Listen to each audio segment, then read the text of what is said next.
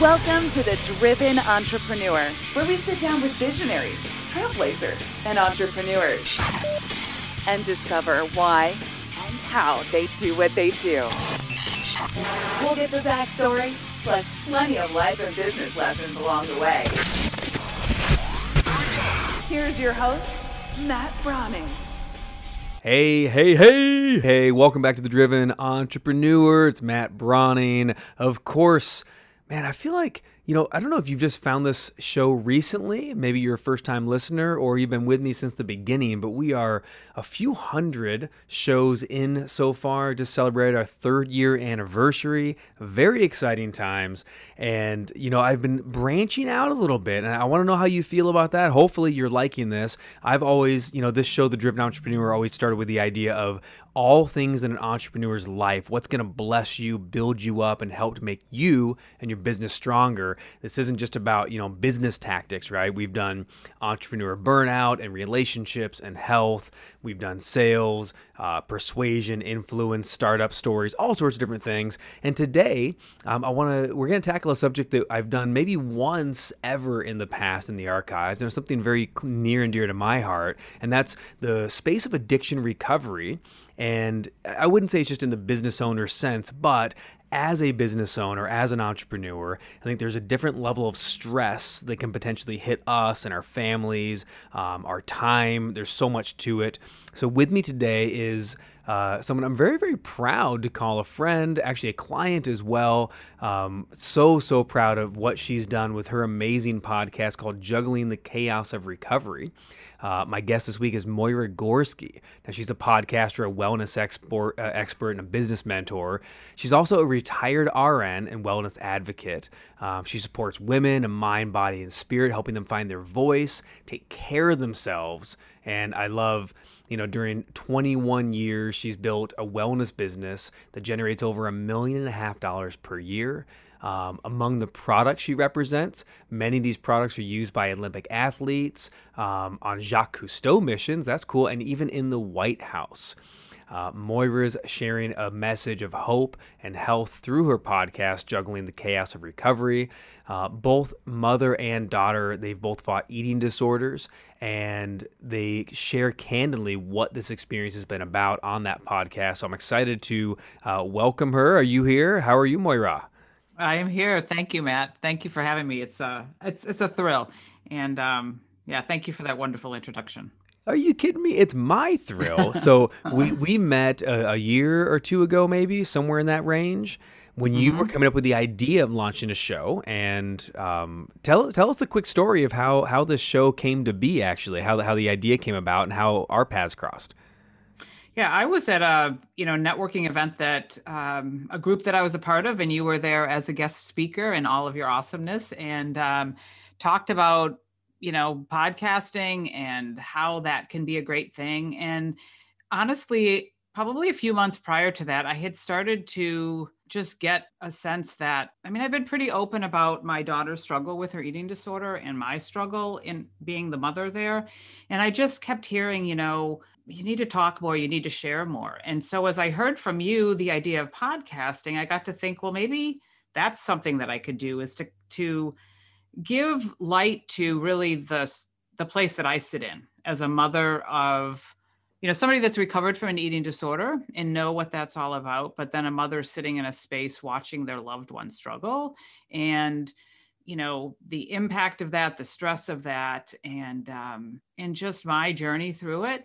And as i've met other people there's everybody has a story. And there are so many wonderful stories of recovery and overcoming and things like that. And i thought you know maybe i'll share my story. Maybe i could share my story my journey and share others people's story to provide this place of hope where people could listen moms could listen caregivers maybe you know people that are struggling with their addictions and just listen to those stories of hope. And um, and so you sparked that on and we got connected and um, you helped me launch and here i am a year and a half later uh, pretty amazing. That. you just passed the 100 episode mark a little while back. Congratulations. That's amazing. Thank you you know the word you just said um, i want to kind of hit on that for a minute is we're talking about addictions or different disorders and what you walk through especially you and your daughter but then you mentioned hope. And uh, man, that's a big word for me. Um, I find, and, and I've had this in my life, and I've shared bits and pieces in, in past episodes uh, talking about my own life. But you know, I'm in high school. I, you know, I'm, I'm using drugs. I'm, I'm drinking alcohol. I'm going down a really kind of really bad choices. You know, partially just being a dumb teenager, but also, you know, it, it was getting worse, and my parents are freaked out for me, and and the truth is i wasn't i wasn't straying too far from my dad's path you know um, what he was like early on and even when i was a young kid and then and then my dad got uh, clean and and i'm still you know kind of doing that same thing. My brother's still doing that and and so we have this family dynamic that it was really challenging for us um, because how you know how as a dad how do you look at your son and say hey don't do the thing that i was just doing? It becomes a it's it's something difficult to wrestle with and you know i think my parents did really well with that and i came out the other end okay um, but what was that like for you you and your daughter? Can you talk about what the eating disorders are? Did you and your daughter go down the same path or was it similar? Walk us through what that's like as a parent um, you know wrestling with your own challenge and then watching your daughter um, have that same problem. Yeah, I think it's um it's it's very interesting. I've learned through the people that I've spoken with and given voice to that there are the gen- these generational patterns that continue to repeat themselves and it can look, you know, in the form of addictions and disorders and things like that. Both my daughter and I have struggled with anorexia, so it is the same um, eating disorder. Um, and she continues to be on her journey. And I know that there will be a, I hold out that hope that there will be a time that she will share her story of full recovery on my podcast and out to the world. Um, but, you know, Matt, as I, you know, I struggled back in college and um, and my daughter started struggling about seven years ago. And you know when your past is seemingly repeating itself in front of your face i mean that's a pain that i'd never felt before. And this just kind of like realization like what? Like how could that you know how could that be happening? And um and there's i know i experienced quite a bit of guilt. I mean they talk about a genetic component to eating disorders. So i got to thinking okay well what does that mean? That it's all my fault? I mean, and that's just and isn't that such a isn't that such a mother guilt, mom guilt thing to think, right? like consciously you, you, know logically you probably know it's like well no that's not my fault. It's like genes. But then that's the first thing i you know i think my wife sitting on the couch i'm sure she could have the exact same thought. It's like oh something got passed down the genes. That's my fault. I did this mm-hmm. to our son. It's like no you didn't right. Right. Because people have said to me well not all of your children have eating disorders. So you didn't you know you didn't there's so many components that um, come into play when people start struggling with addictions disorders and you know things you know things like that. So but it, it is it is difficult um uh again when you see your past kind of like it's happening right in front of your face and um, is it, you feel is, a little helpless how how difficult is it or have you found a way to to either balance or just to be okay with you know, there, there's things that you've learned through your experience, through your time, right? And it's, you know, taken you, you know, maybe, I don't know if, if it took longer than how long, like how old, I'm trying to say this, this is coming out terrible. How old your daughter is now and what she's currently walking through versus where you were at her age. Did it take you longer? Like, were you older than she is now when you started really getting a getting a hold of this and and walking that road to recovery? A, and then if, that's the case, how do you work out kind of not trying to quote unquote fix her? Like, hey, you know, be okay now because I'm in recovery and you need to be the same place I am because I love you. And how, how do you how do you balance not fixing someone you love? Well, that's a good question. Um, you know, I and you know it was interesting because people, as I started to share my story of my struggle, you know, even one of my other children said, Well, we didn't know you had an eating disorder. And I said, You know, I was recovered and I didn't feel like there was um, a purpose to really share that. But again, as my daughter started to struggle, other friends' daughters struggled, I shared that because I could could understand where they were at and also share that hope that there is hope on the other side But I know that there were several years that I didn't do it the right way. And I'm still not necessarily probably doing it the right way. But of that, like I've just what you said, like I've said that so many times. Like, hey, I understand and I've recovered. And so you can recover and let's be positive and let's do all this. And I'm here to help you. And the fact of the matter is, Matt, it's her journey. And I learned from a support group. Um, and that's one thing that I want to make sure that people hear is that I started to find ways to support myself. And people told me that other moms in other programs, when I were sitting with their daughters while I was sitting with my daughter, they started to share with me. And one of them said specifically, you know, what helped me is that I needed to get off the roller coaster. This is i mean this is a roller coaster of like wow things are better. Things are great. She's recovering. Wow there's the relapse. And then it's up and down like this roller coaster. And not that we step away like step off the roller coaster and step away and don't support our child but needed to get off of that up and down and having those strong expectations and holding on so tight. And um, and it really started i was so thankful that she said that to me. And then she said i started i went and got a therapist myself. And we started to learn so much about the dis- disorder you know her dad and i because we didn't know enough about so and even yeah, having walked plenty- through it on your own you still because you only needed to learn what you needed to learn and what you're right. describing sounds to me, it's like in the alcoholic world, it's like when you have a family member and you're walking through it yourself, it's like you're going to the AA meetings and the Al Anon meetings. And right? right? It's like you have these different hats and none of them are that fun. no, they're not. They're not. But yeah, I, I, somebody had suggested, well, why don't you go to Al Anon? I'm like, Al Anon? My daughter doesn't drink, but you know it's the same it's the same type of thing again it's you know and some people may not necessarily agree with it because there are there are um, differing views on this but in the support groups and who they support and things like that but the fact is you know when we're when we're feeling out of control in our lives a lot of times the addictions begin the struggles begin when we try to hold on to control and, and, we can control our eating or we can control our drinking or things like that or we start to numb ourselves out with things. And again these al-anon meetings are so supportive for those that sit in the place that i'm in and perhaps you know your dad was in to watch their child struggle. And there you um, go I mean, I remember being a can... kid and and you know my dad going to twelve step meetings, and as a kid, I like I went with him sometimes. You know, I, I, don't remember why or how, but I went, and um and then later on, as I'm 17, 18 years old, now I'm going on my own. Um, it, it was interesting because you know I think I think back now, right, as as a father myself, if my dad judged how well of a parenting job he did or how much this was rubbing off on me, quote unquote, right? Like, hey, don't make the mistakes I made, kind of a deal. If he judged them on the present moment, well, when I was 10, I was like, I'll never do a drug. And then when I was 15, it was like, give me all of them. And then at 20, all of a sudden, you know, or 22, I'm starting my first business and I'm sober.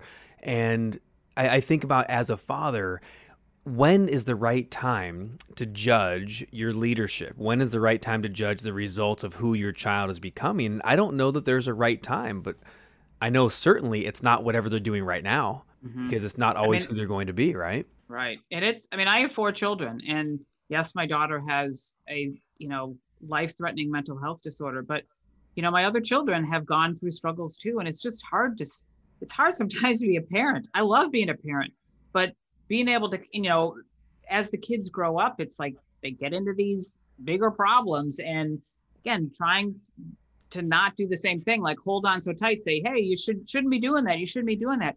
You know, we have to let them go and experience the good things and the bad things and make the mistakes and learn from that. And boy, that's really hard to do as a parent because I was raised in a very conservative household where we pretty much just followed along with what my parents said. And I think that's, I know that's part of the struggle that I had when I went off to college. And I was away from that, you know, strong hand of like, this is what you have to do. And I was having a hard time just making decisions for myself. And I started to struggle and I didn't have a close relationship with my mother that I could reach out to her and say, Mom, I'm going through this. Like, can you help me? And that's when my struggle started. So well, I, I want to go back to something you were saying earlier. You, you mentioned the control piece, and I want to actually bring this around.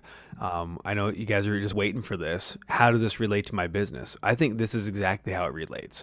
Um, as an entrepreneur and as someone who has been in recovery myself, I watch, and whether it's a drug or alcohol or an eating disorder or or a sex compulsion or food or pornography or sugar or you know you name it, right? What they all have that thing in common, don't they? That thing is, is you talked about control, and I find today, 41 years old this year, and as I'm sitting on the couch or working at my desk, um, the times when I want to like veg out or I want to, you know, again, maybe now it's more like I want to go play a video game or I want to blank out on TV or I want to have, you know, an evening cocktail or I don't, whatever the thing is, it's almost always when I'm up against something, I'm overwhelmed. I don't know what the next steps are. Um, when I feel overwhelmed, when I feel like I can't control something, can you speak to that a bit? And you know, what advice do you have for someone when when I'm feeling that? When maybe I'm maybe I'm catching myself. What do I do? It's like, okay, I, am in the middle of my taxes and I know I can't control it and I don't know what the president's going to do and I don't know what, you know, all these hmm. deadlines and dates and whatever. It's confusing to me. How do I not go off the rails, right? When, when I'm having that, that overwhelm, that lack of control, uh, fear, even, right, at the extreme. How do I not go off the rails and, and head into a negative or behavior? It's a good um, it's a good conversation to have, and because it can be again in life or in business and i lead a team of entrepreneurs too and i can't control what they do all the time. So I, I, I get that feeling. You know what i found and what i recommend for people is to find we talk about find things that you can put in your tool belt that you can grab onto at a time like that maybe it's um, doing a meditation. Maybe it's going for a walk. Maybe it's sitting with your dog. Maybe it's pulling out a journal and writing your feelings down in that journal and trying to get those thoughts out of your head. Um, maybe it's you know going to work out or maybe it's taking a nap. I mean things like that that you can kind of pull yourself out of that state of like like you said overwhelm fear um, and and pick something. Again pick something out of your tool belt if you will that's going to help to bring you back to the present moment and help calm you down or help you just again just get out of that spinning that perhaps could be starting um, that's you know again that can be in life but certainly in business um, just finding things and i certainly have found that along this journey many people know about the miracle morning or your morning routine and that has become a huge part of what's helped me is having that morning routine. And do you of, follow that's Hal Elrod you're talking about the miracle morning? Is that right? Right. Do right. you follow yep. that or have you made your own custom morning routine? Talk to us about your morning routine. I'd love to hear this. Yeah, I kind of have made my own. I've I've I've read that book and I've heard other people's, but really what mine is um, composed of is well, when I wake up, I get up. that was one thing that I learned from Mel Robbins. And there's all kinds of science behind how we shouldn't push the snooze button and go back to sleep and and all that. But she said, when you wake up, get up. And even this morning, I woke up at like quarter to five for some reason, and I got up. And I go to either now I go outside because it's beautiful in the morning, but I or I go to my spot and I have uh, certain books that I read. Some of them are those 12 step Al Anon books. Some of them are just other inspirational, like devotional type of books. I do a little bit of reading. I do some journaling. Um, I do some praying, and um, I have my cup of tea, so I get some hydration in there.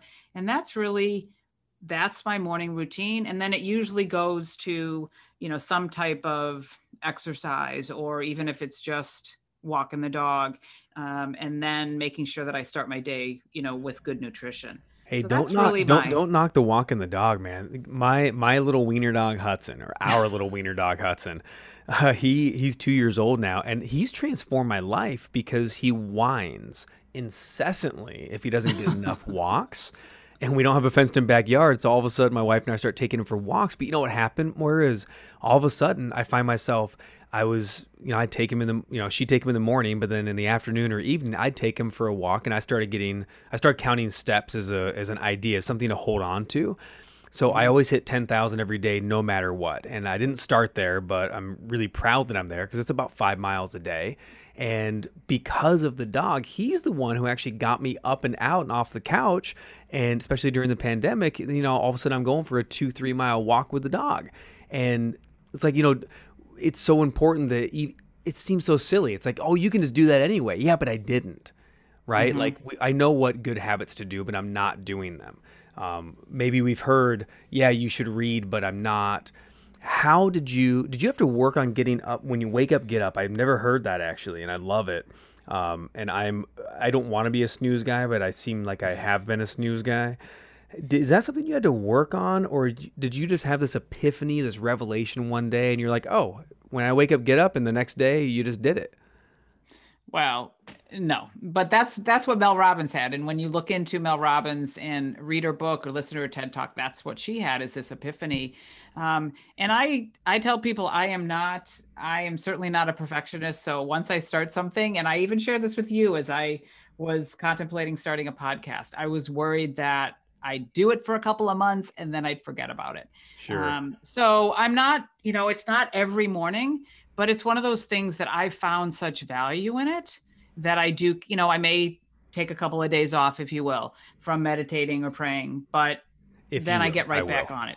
Yeah. And um, because again, I, I understand the value of that. And so, and even this morning, after I did all my things, I, s- I hooked up my dog and we went for a walk through the park too. So, What's one of the biggest Uh, benefits that you've gotten from finding little habits like that for the morning?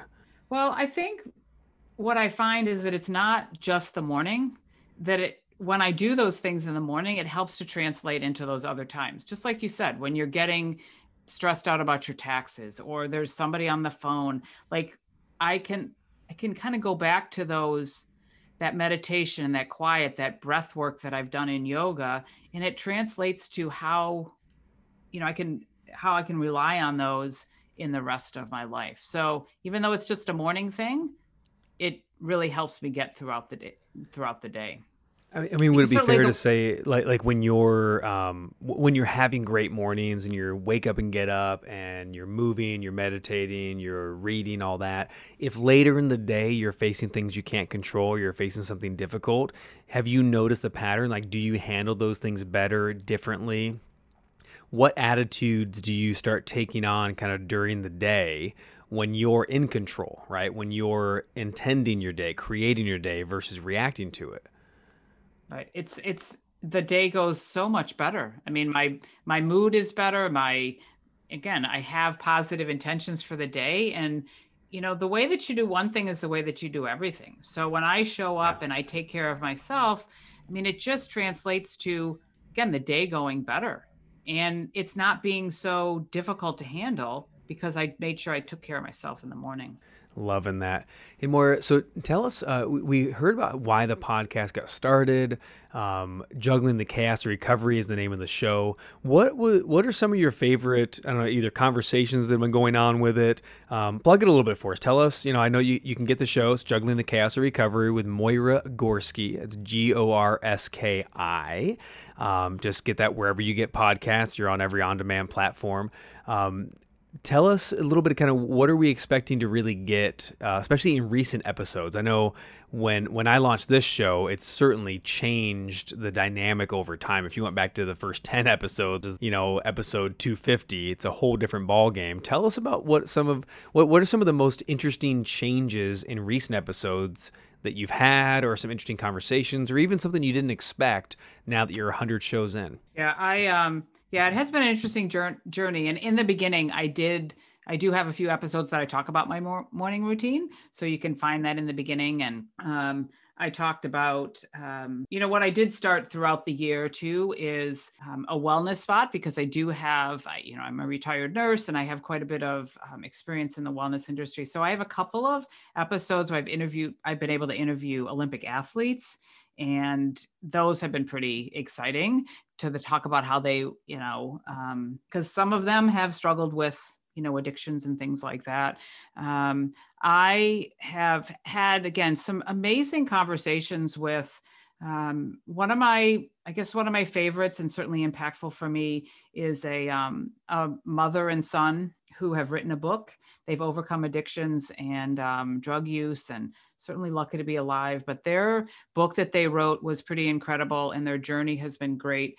And um, you know i i loved being able to interview the two of them because there was a mother and there was a son you know? And so i was able to ask the mother like how did you again how did you handle when your son was struggling and you you know you had gotten sober and things like that? And then i heard from that son i mean she talked about faith and how you know this these eating disorders are are, are the work of the devil. You know addictions are work of the devil. They're not the work of a god that we know and um and believe in. And the faith is what got her through. That was so helpful for me. And i know so many for others that are listening and then that son sat in that spot that said you know what i love my mom and it didn't matter how hard she tried like until i was ready to recover i wasn't going to step into that recovery center i wasn't going to commit i mean those were strong words and really things that i needed you know I needed to hear. I have wonderful episodes about yoga, the power of yoga and being present. Those are some of my favorites. Well, I'm certainly and, uh, loving it. I, I, think the show is incredible. You are incredible.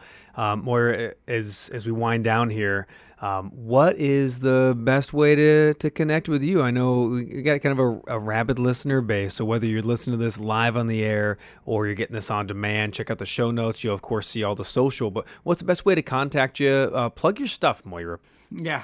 Well, again, I thank you for plugging the podcast again. It has been a journey and I love it and I know it will continue. So you again, juggling the chaos of recovery. You can certainly find me on social. I'm on all the platforms of Facebook and Instagram and LinkedIn and whatnot. I am on Clubhouse. I found some amazing guests on Clubhouse too. Um, Whoa. Um, yeah. Have you been on Clubhouse? We haven't oh, talked heck about yeah. Clubhouse. Yeah. Clubhouse and good for you.